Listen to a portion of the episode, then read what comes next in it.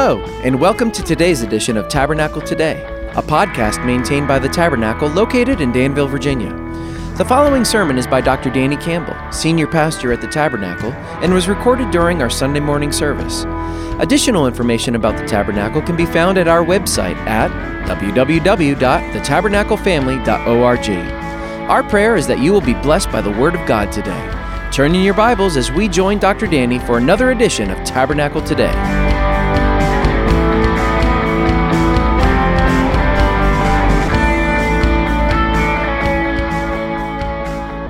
Wonderful name it is. Nothing compares to the name of Jesus. Amen. Amen. We're in Luke 21, so turn there, and as we do, we're going to put up this affirmation that comes from the very end of the book of Luke that we're moving toward. Then he said to them, "Thus it is written, and thus it was necessary for the Christ to suffer and to rise from the dead the third day. And that repentance and forgiveness of sins should be preached in his name to all nations, beginning at Jerusalem." Oh my. Think about John 2, where Jesus said, "Destroy this temple, and in 3 days I'll rise it up." And John said, this he said about his body. John 1 says that he tabernacled among us. He pitched his tent among us. The glorious God, the holy God, came into time, and he walked among them, and he had proven already by this point in Luke 21 that he was the Messiah. He was the Savior of the world, and they needed to turn to him. You know, the story is told of a young girl. She was learning geography in school, and her dad was reading a magazine there at home when he realized he was looking at a picture of the world in his magazine. So he tore it out, and then he tore it into a few pieces because he was a good dad trying to help in the instruction of his daughter there. So he gave it to his daughter and said, "Honey, I know you've been studying geography. Take this picture and put it back together for me." And the dad thought to himself, well, that'll keep her busy for a while. And so she began to work. But to his surprise, the daughter came back faster than he thought she would. And he said, "Honey, I didn't know you knew geography so well." And she said, "Daddy, I'm not sure that I do." But the other side of that paper had a picture of Jesus on it. And when I got the picture of Jesus put together, the world was put together also. Now here at the Tabernacle, we believe that we're not only to lead people to Jesus so their eternal destiny changes from going to hell because they're under the wrath of God and due the judgment their sins, but that if they turn to Christ, they will now have the wrath for their sins put on Jesus and what he did on the cross, which means they'll be saved by God's grace through their faith in Jesus. We believe in that message. We proclaim it, that forgiveness of sins is to be proclaimed in his name throughout the nations. But we also believe in speaking and acting in ways that change the world. Our responsibility is to be salt and light. But we also know from the Bible that the world has problems that aren't going to be fixed until Jesus fulfills his promise to reign physically from Jerusalem. And praise the Lord, it's a certainty that that day will come. But until then, the world's going to have problems in increasing degrees, culminating with what the Scriptures speak of a 7-year tribulation period before Jesus Christ returns to earth. Now, in Matthew chapters 24 and 25, in Mark chapter 13, and our chapter for today, Luke 21, the Bible records what's called Jesus' Olivet Discourse, and that's because it was given from the Mount of Olives. And that message, this chapter, covers three things: the state of the world during the present age, the age we live in now, the time between Christ's two comings, the destruction of Jerusalem, and conditions that are going to prevail during that coming 7-year time of trouble or tribulation. And so Jesus describes this time. He leaves it later for the apostles to describe what church means to believers that turn to Christ from Jewish and Gentile backgrounds both during this church age. He leaves it to the apostles to flesh out what it means to live together as Christians in churches and to describe the rapture of the church, because of the prophets in the Old Testament, they were writing as Jews to Jews for the reality that involved Israel at the end of the world, and that's the flow Jesus takes to and left the rapture of the church for his apostles later to explain. So, It's going to take us 2 Sunday mornings to go through this chapter. Today we're going to go through verse 24, from verse 5. Then as some spoke of the temple, how it was adorned with beautiful stones and donations, he said, "These things which you see, the days will come in which not one stone shall be left upon another that will not be thrown down." So they asked him, saying, "Teacher, but when will these things be, and what sign will there be when these things are about to take place?" And he said, "Take heed that you not be deceived, for many will come in my name, saying, 'I am he,' and the time has drawn near. Therefore do not go after them. But when you hear of wars and commotions, do not be terrified, for these things must come to pass first, but the end will not come immediately." Then he said to them, "Nation will rise against nation, and kingdom against kingdom, and there will be great earthquakes in various places, and famines, and pestilences, and there will be fearful sights and great signs from heaven.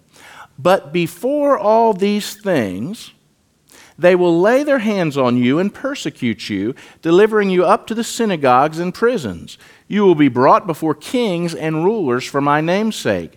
But it will turn out for you as an occasion for testimonies." Troubles turn into testimony time. "Therefore settle it on you in your hearts, not to meditate beforehand on what you will answer. For I will give you a mouth and wisdom which all your adversaries will not be able to contradict or resist. You will be betrayed even by parents and brothers, relatives and friends, and they will put some of you to death. And you will be hated by all for my name's sake. But not a hair of your head shall be lost. By your patience possess your souls. But when you see Jerusalem surrounded by armies, then know that its desolation is near. Then let those who are in Judea flee to the mountains. Let those who are in the midst of her depart, and let not those who are in the country enter her. For these are the days of vengeance, that all things which are written may be fulfilled. But woe to those who are pregnant and to those who are nursing babes in those days. For there will be great distress in the land and wrath upon this people. And they will fall by the edge of the sword and be led away captive into all nations.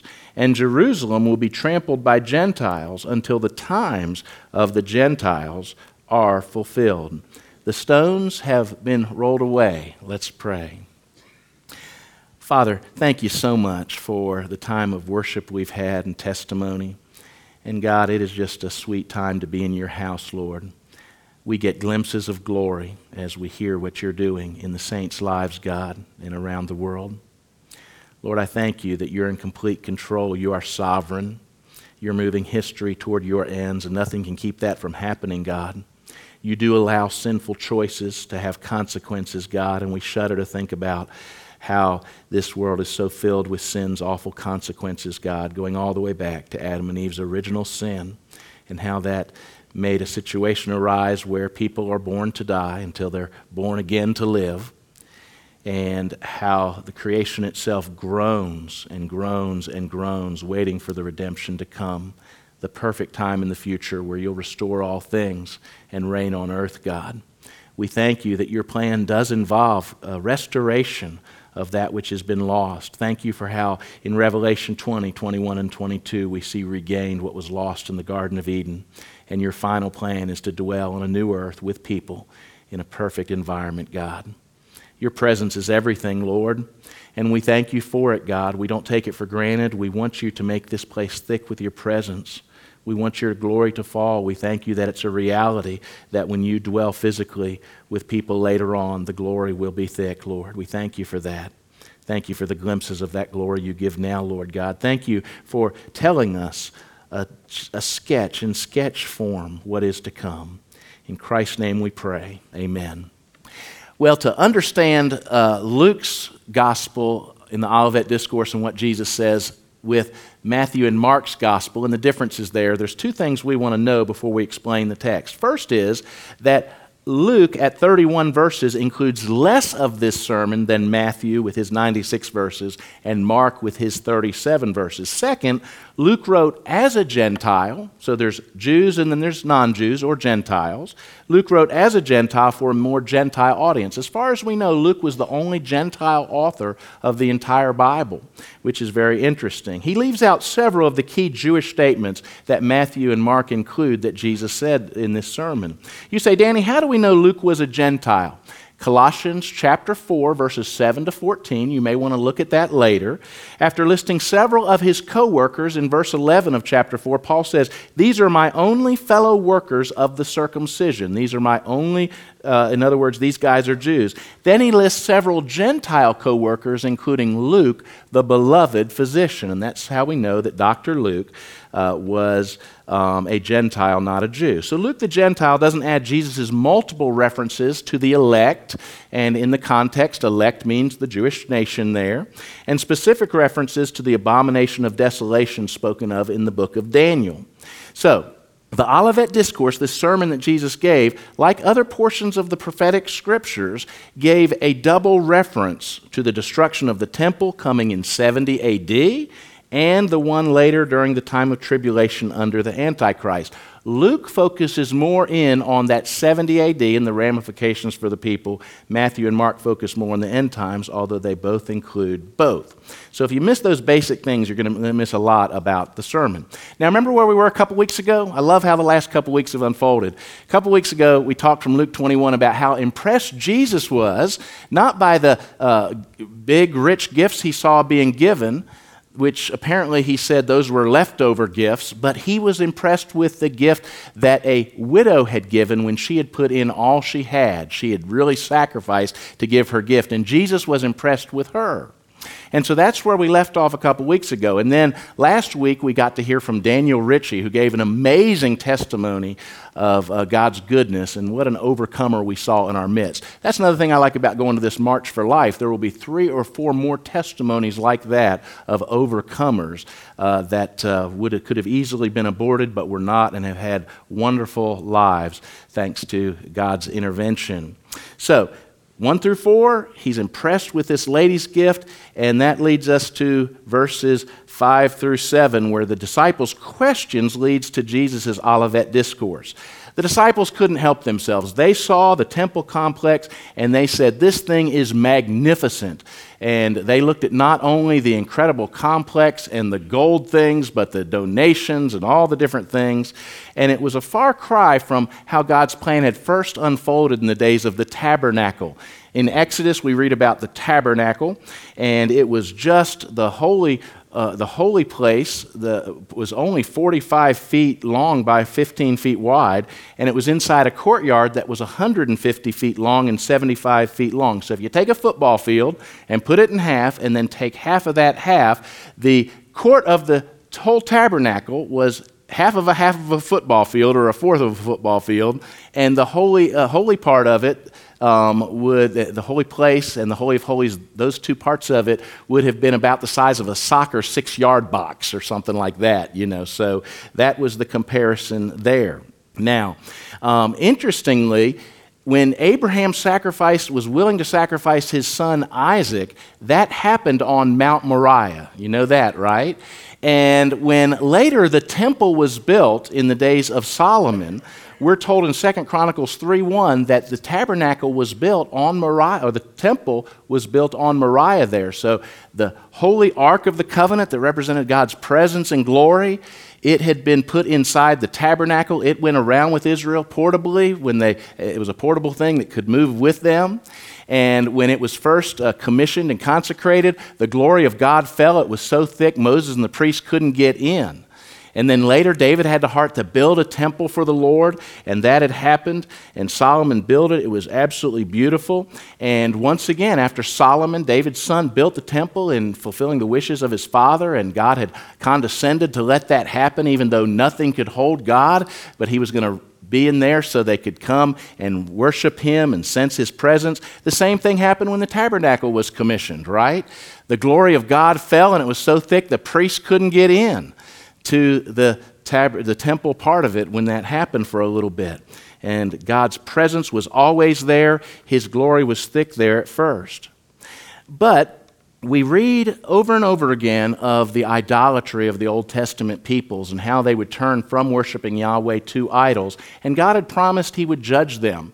In the days when the tabernacle had its first difficulties, God would say, "You're in idolatry. I'm going to pull back a little bit." And when they lost the ark in the days of the tabernacle,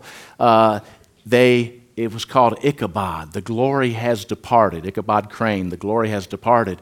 And in Ezekiel 11, we read that before the temple fell to the Babylonians in 586 BC, a few years before that, God's glory, Ezekiel had a vision of God's glory leaving the place of the ark, leaving out of the entire holy place, leaving the courtyard, leaving Jerusalem, and a few years later, without the defense of the glory of God, steeped in their idolatry, the Babylonians were able to come, and Nebuchadnezzar's people destroyed the temple, and it was completely gone.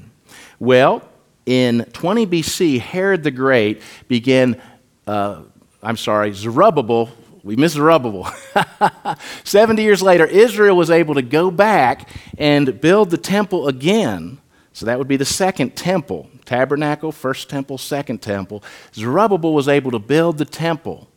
But the older people that were there were crying because it was so far from what Solomon's magnificent temple had been. And you know what we don't read of there?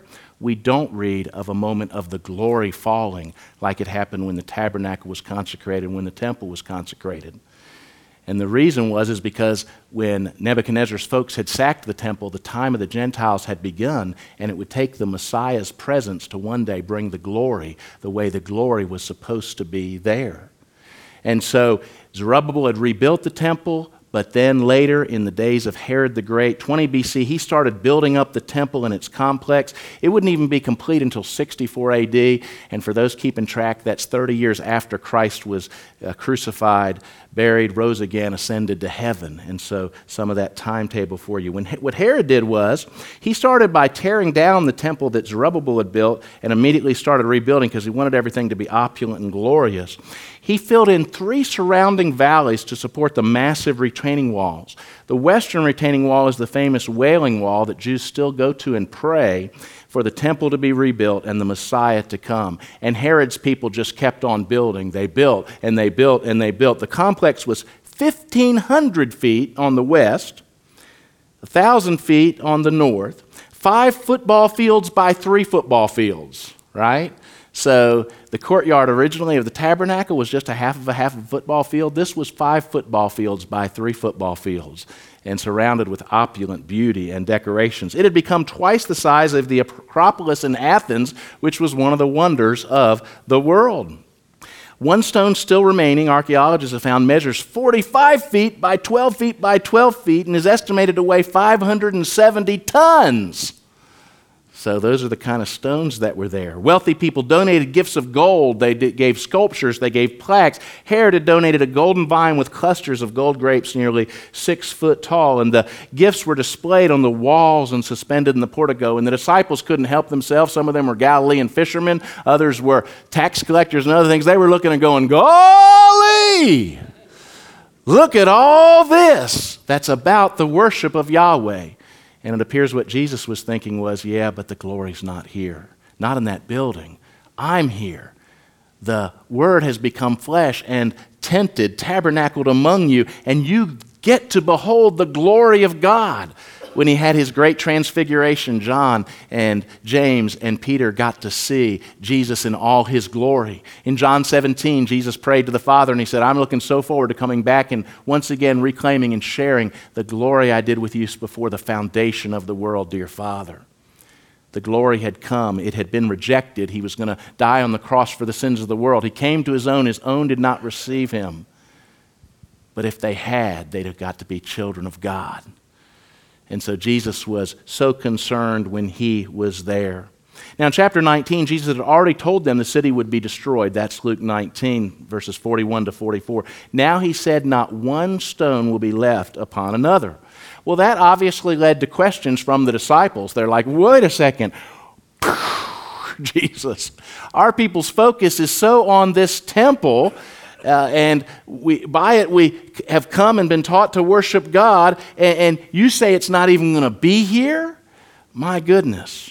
By the way, Malachi had ended his book one chapter before he ends by saying, the Lord will come to his temple.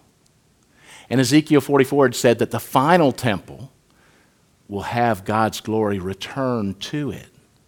And here was Jesus wanting to do that right then, and yet being rejected by the people. They asked, when will these things be, and what sign will there be when these things are about to take place? Now, Matthew's gospel makes clear that the second question was about the end of the age and his return. So both things are together here. Well, in verses 8 through 11, Jesus first talks about birth pains. Birth pains will increase as Christ's return grows closer.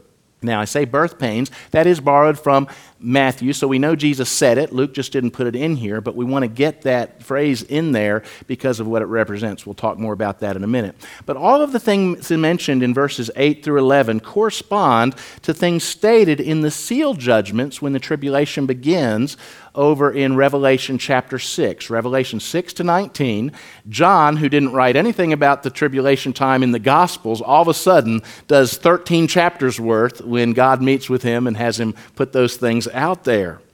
And they also describe, though, things that have been increasing in frequency from the first century until now. So what does verse 8 speak about? We're in Luke chapter 21.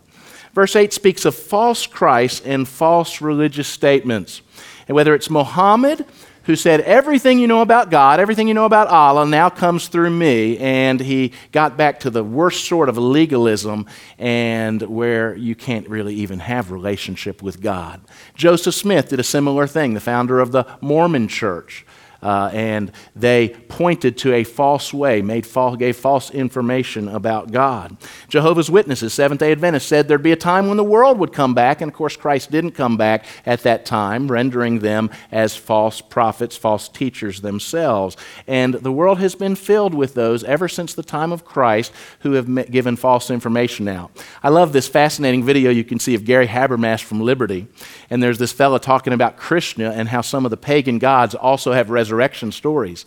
And some of you have seen this, but Gary Habermas did the information and he said, no, you can find that Krishna goes back to the time before Jesus walked on earth, but you can only find references to Krishna having some kind of rising incident after Jesus rose from the dead. And so some of the false religions went out there and said, oh, nothing beats the reality of Christ rising from the dead. We'll add that into our story as well. And you can't find documentation of that preceding the time Christ was on earth, which is pretty cool.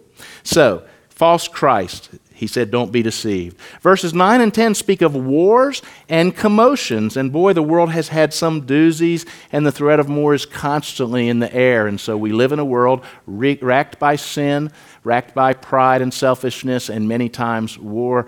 And many times in our country's past, we've had to be part of a just war where we've had to stop a Hitler or an aggression from this or that.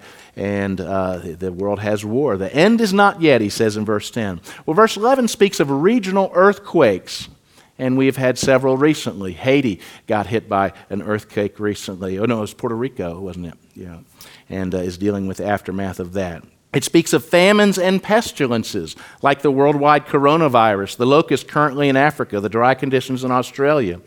Verse 11 speaks of fearful sights and great heavenly signs, and the world has seen a lot happen. There's been times the meteors hit the world, and there's going to be more during the time of the tribulation. The prophets of the Old Testament, the apostles of the New Testament make very clear that during that 7-year time of tribulation or trouble before Christ returns, they will feature many more. Matthew 24:8. Mark 13:8 calls these things birth pains, birth pains. When a woman's contractions, birth pains, get closer together, what's happening? The baby's closer to getting here, right? When we see the increased frequency of these things, what does Jesus want us to think? Jesus is coming. Maranatha, Lord Jesus. Maranatha, come, Lord Jesus. Here's how I like to think about these things. In the book of Genesis, after the worldwide flood, God said, I'm not going to destroy the world again that way, even though people are very sinful and they think about sin all the time. So even though there's a fiery judgment to come, he said, I'm not going to destroy the world again by a global flood.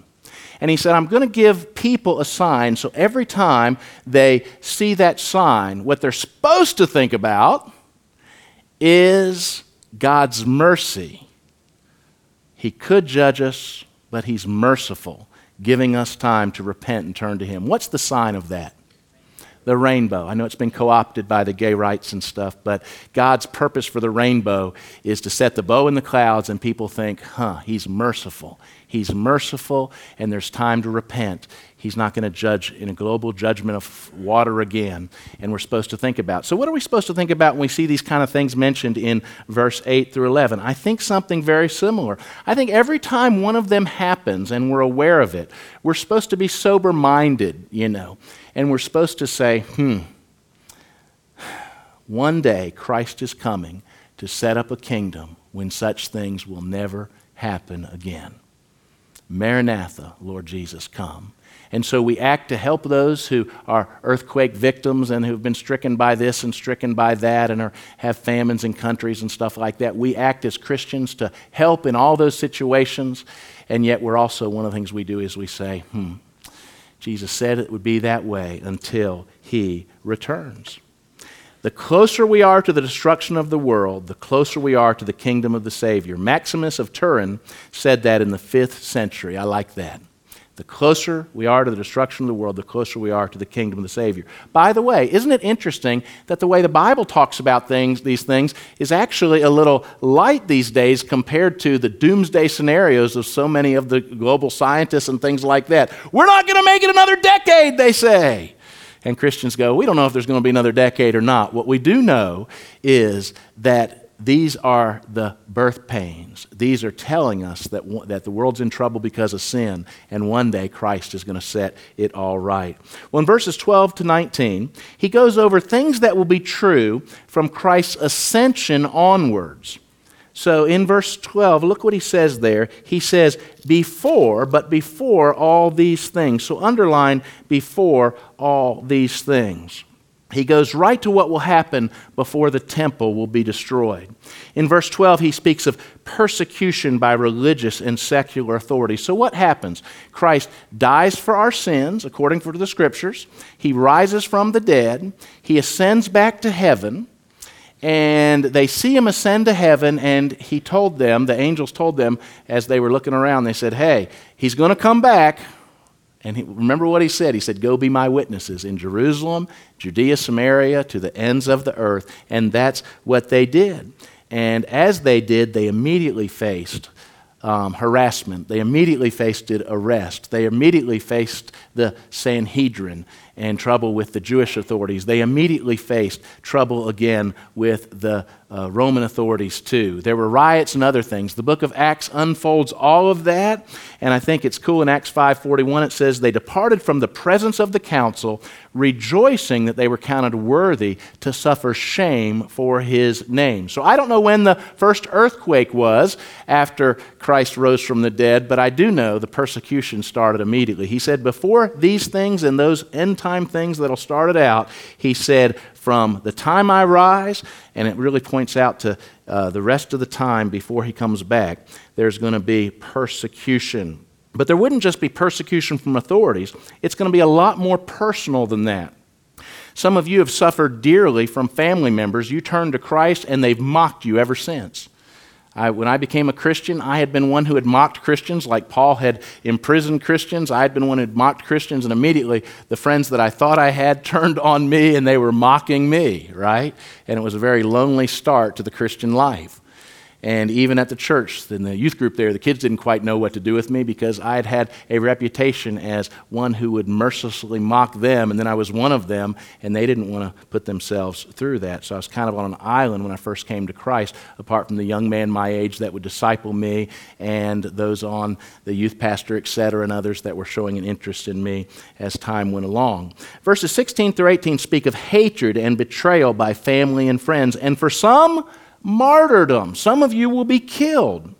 That was true in the early days of Acts, as Stephen was killed for his faith. You don't get 10 chapters into the book of Acts before someone dies as a martyr. And last year, an average of 8 Christians a day died for their faith around the world. 35 churches or Christian buildings were destroyed around the world last year every day. That's the average. Look at verses 18 and 19. He says there, "But not a hair of your head shall be lost. By your patient endurance, possess your souls." By your endurance, possess your souls. Now, since he's already spoken of death in verse 16, verses 18 and 19 can't mean that no one will be physically harmed, because verse 16 just said they will. What it's a reference to is God's sovereignty, isn't it? That when God has you and God has world events, you can go through this life assured that nothing's going to surprise him, nothing's going to catch him biting his fingernails. When Lottie Moon, the missionary in China, said, "I am immortal until my time comes." And it won't catch God by surprise, right? We can witness with confidence. We can live the Christian life by confidence, knowing that there are no surprises with our God. I was really touched recently when I believe it was Gary Reynolds told me about something Craig Gilreath said in his class before he died of cancer. And he said, "Before cancer came my way, it had to cross God's desk." That's the way a strong believer thinks, right? That God is in control, and even when I've made sinful decisions that mess me up, others have made sinful decisions that mess me up, or because of just sin in the world, bad things happen. There's consequences to sin in this world, including nobody having a perfect body now, and somehow each and every one of us is going to die at some point, and there's going to be wars and the other things. We're confident that God has it all under control and is moving things toward his beautiful purposes. That's why in Matthew 10:28, Jesus said, "Do not fear those who kill the body, but cannot kill the soul, but rather fear him who is able to destroy both soul and body in hell." So there's the meaning for us that God's got this. God's got this, and you need to know that when you're under the gun and you're facing difficult things, that God is in control. Now, there will be another meaning for the 144,000 Jewish witnesses that are raised up during the time of the tribulation. We are told in Revelation 9 that those witnesses, they won't be able to have harm done to them. So as they witness and win people from the nations to the Lord, they will continue to be okay during and protected during their time, which is pretty cool to think about those two witnesses, Moses and Elijah, and then probably, and then the 144,000 during that time. Well, in verses 20 through 24, he talks about the destruction of the temple that happened in AD 70. Look again at verses 20 through 22. "When you see Jerusalem surrounded by armies, then know that its desolation is near. Then let those who are in Jerusalem flee to the mountains. Let those who are in her midst depart, and let not those who are in the country enter her. For these are the days of vengeance, that all things which are written may be fulfilled." The rejection by that generation of their Messiah would mean no temple for a long time, fulfilling both Jesus' words and the words of prophets like Jeremiah. Hosea 3, 4 and 5 says it like this, "For the children of Israel will abide many days without king or prince, without sacrifice or sacred pillar, without ephod or teraphim. Afterward, the children of Israel shall return and seek the Lord their God and David their king. They shall fear the Lord and his goodness in the latter days." So there was judgment then, and there will be the days of Jacob's trouble, the tribulation, 7 years like Daniel talked about coming, and we'll look at it from that perspective next week. But look at verses 23 and 24. "Woe to those who are pregnant and nursing in those days. There will be great distress in the land and wrath upon the people, and they shall fall by the edge of the sword and be led away captive into all nations. And Jerusalem will be trampled by Gentiles until the times of the Gentiles are fulfilled." That happened in AD 70. In AD 70, the Jewish historian Josephus records so much of it. From 66 AD to 70 AD, the Jews revolted against their Roman occupiers. That could not stand, so Roman General Titus, later Emperor Titus, Roman General Titus was sent, and his troops surrounded the city.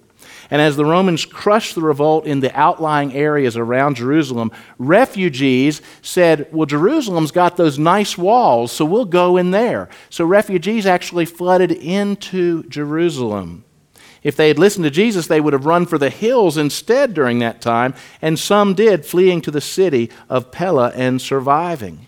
Inside, there was a scarcity of resources, but they did have enough to last 3 or 4 years, except they started infighting.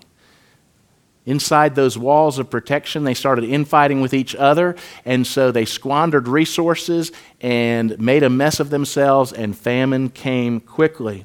Supplies couldn't get in. The city was starved. During the extended blockage of the city, nursing mothers couldn't give milk because they were starving, and other mothers actually ate their children, Josephus documents. People died like flies. The dead were thrown over the walls.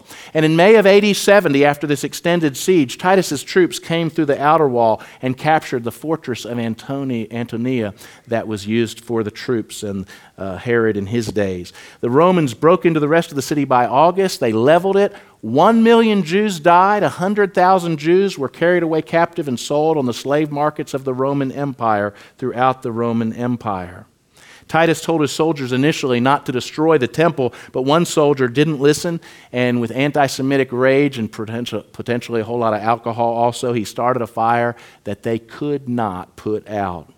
All the treasure in the temple was looted by the Romans. They toppled the stones of the temple into lower areas, and Jesus' prophecy had been fulfilled. By the way, do you know what European landmark celebrates from a Roman perspective the destruction of Jerusalem? The Arch of Titus in Rome, Italy. What are these times of the Gentiles? That's from Jerusalem's fall to Babylon in 586 BC to the second coming of Christ described in Revelation 20. During the entire time, Gentiles have either dominated or threatened Jerusalem, and there's been no temple, let alone glory at the temple. He had come to his own had received him not. They'd missed their moment of glory. But fortunately, that's not the end of the story. Israel's back in the land today because of the help of many Gentile friends, but is not yet what it will be. And all around it are people who wish to do it harm.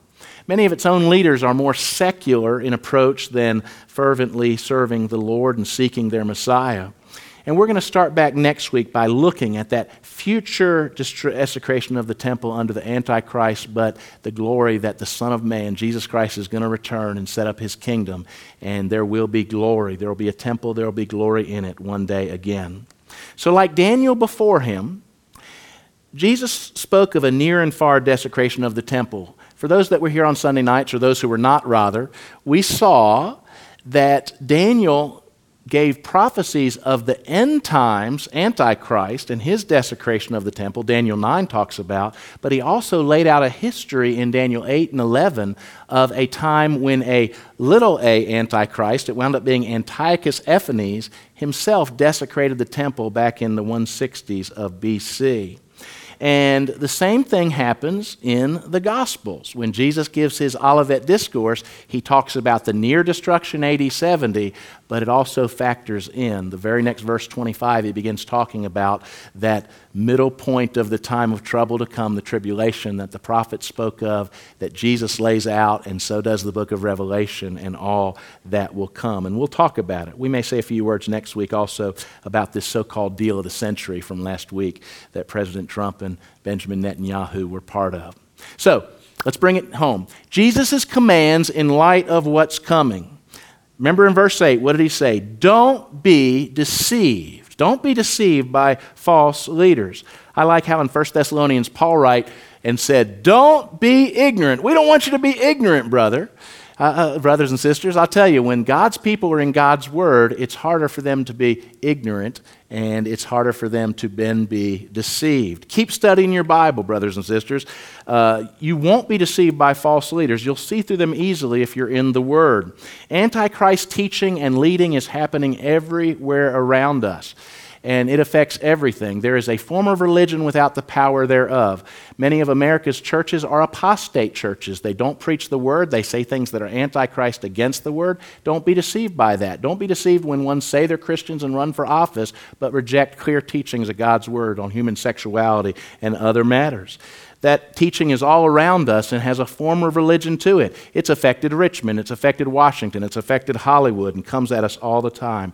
Christians need to know their truth and reject what's false. Don't be ignorant.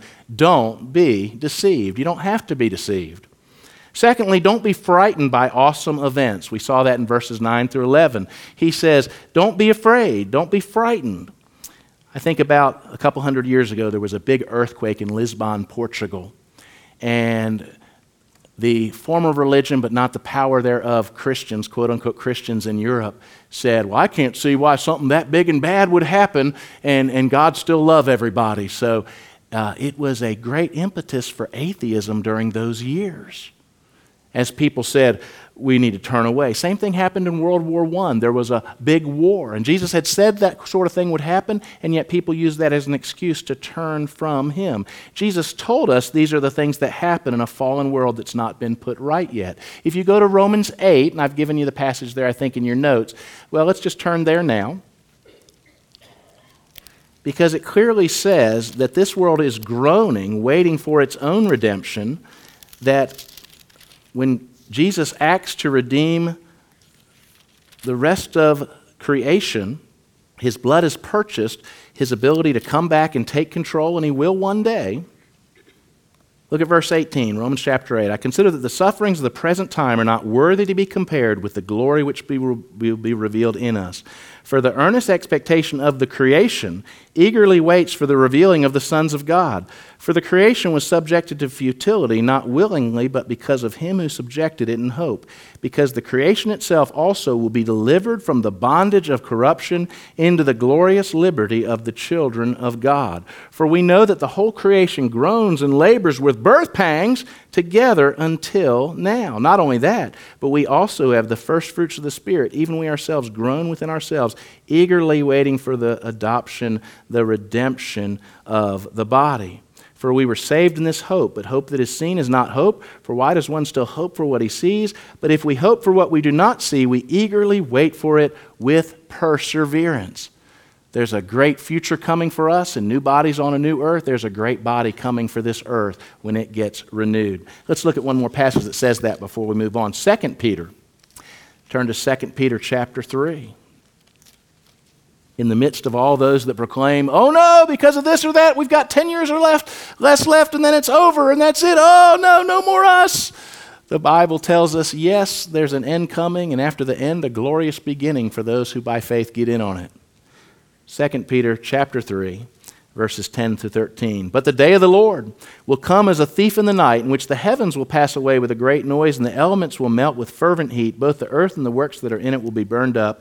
Therefore, since all these things will be dissolved, what manner of persons ought you to be in holy conduct and godliness, looking for and hastening the coming of the day of God, because of which the heavens will be dissolved, being on fire, the elements will melt with fervent heat. Oh no, what happens after there's nothing? Look at verse 13. Nevertheless, we, according to his promise, look for new heavens and a new earth in which righteousness dwells. The end will be the beginning, and the Lord has told us that, so we don't need to be frightened. Verses 13, 14, don't worry what you'll say when challenged, just witness. He says, hey, you're going to be serving God, you're going to be seeking him, some of you are going to be arrested, and you're going to be put on trial. Some of you will die, and they're going to say, why do you believe in Jesus? Your family members are going to say, why do you believe in Jesus? Don't spend your time sweating over how you'll answer. If you love God, you've been seeking him, you've been in the Word, the words will flow, and it will be natural rather than inauthentic during that time. And so it's been for 2,000 years. Mark's gospel lets us know the Holy Spirit will help us in those moments. And so don't be silent in those moments. Take those opportunities. The things that are hard become opportunities to share, and the Lord will help you in those moments. And so believe him in that. And then finally in verses 17 through 19, don't have a victim mindset. You're an overcomer. We saw that last week with Daniel Ritchie. By your patience, possess your souls. Be the overcomer your faith has made you be. There's so many people looking around and they're pessimistic, but the scriptures don't present it that way. They say, hey, God's in control. My faith is in him. He'll take care of it all. And so I am an overcomer. And every one of the churches, the words to the churches in Revelation 2 and 3 end with the promise that the overcomers will receive this and will receive that in the future. 1 John says, this is the victory that overcomes the world, our faith. Bow your heads, please.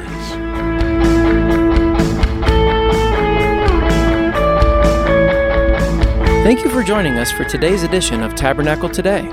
To learn more about the Tabernacle, please visit our website at www.thetabernaclefamily.org. There you may access additional Tabernacle Today podcasts as well as other resources. If you don't have a church home or happen to be visiting the area, we'd love to welcome you to one of our weekly services. Thanks for listening, and we look forward to seeing you back for another edition of Tabernacle Today.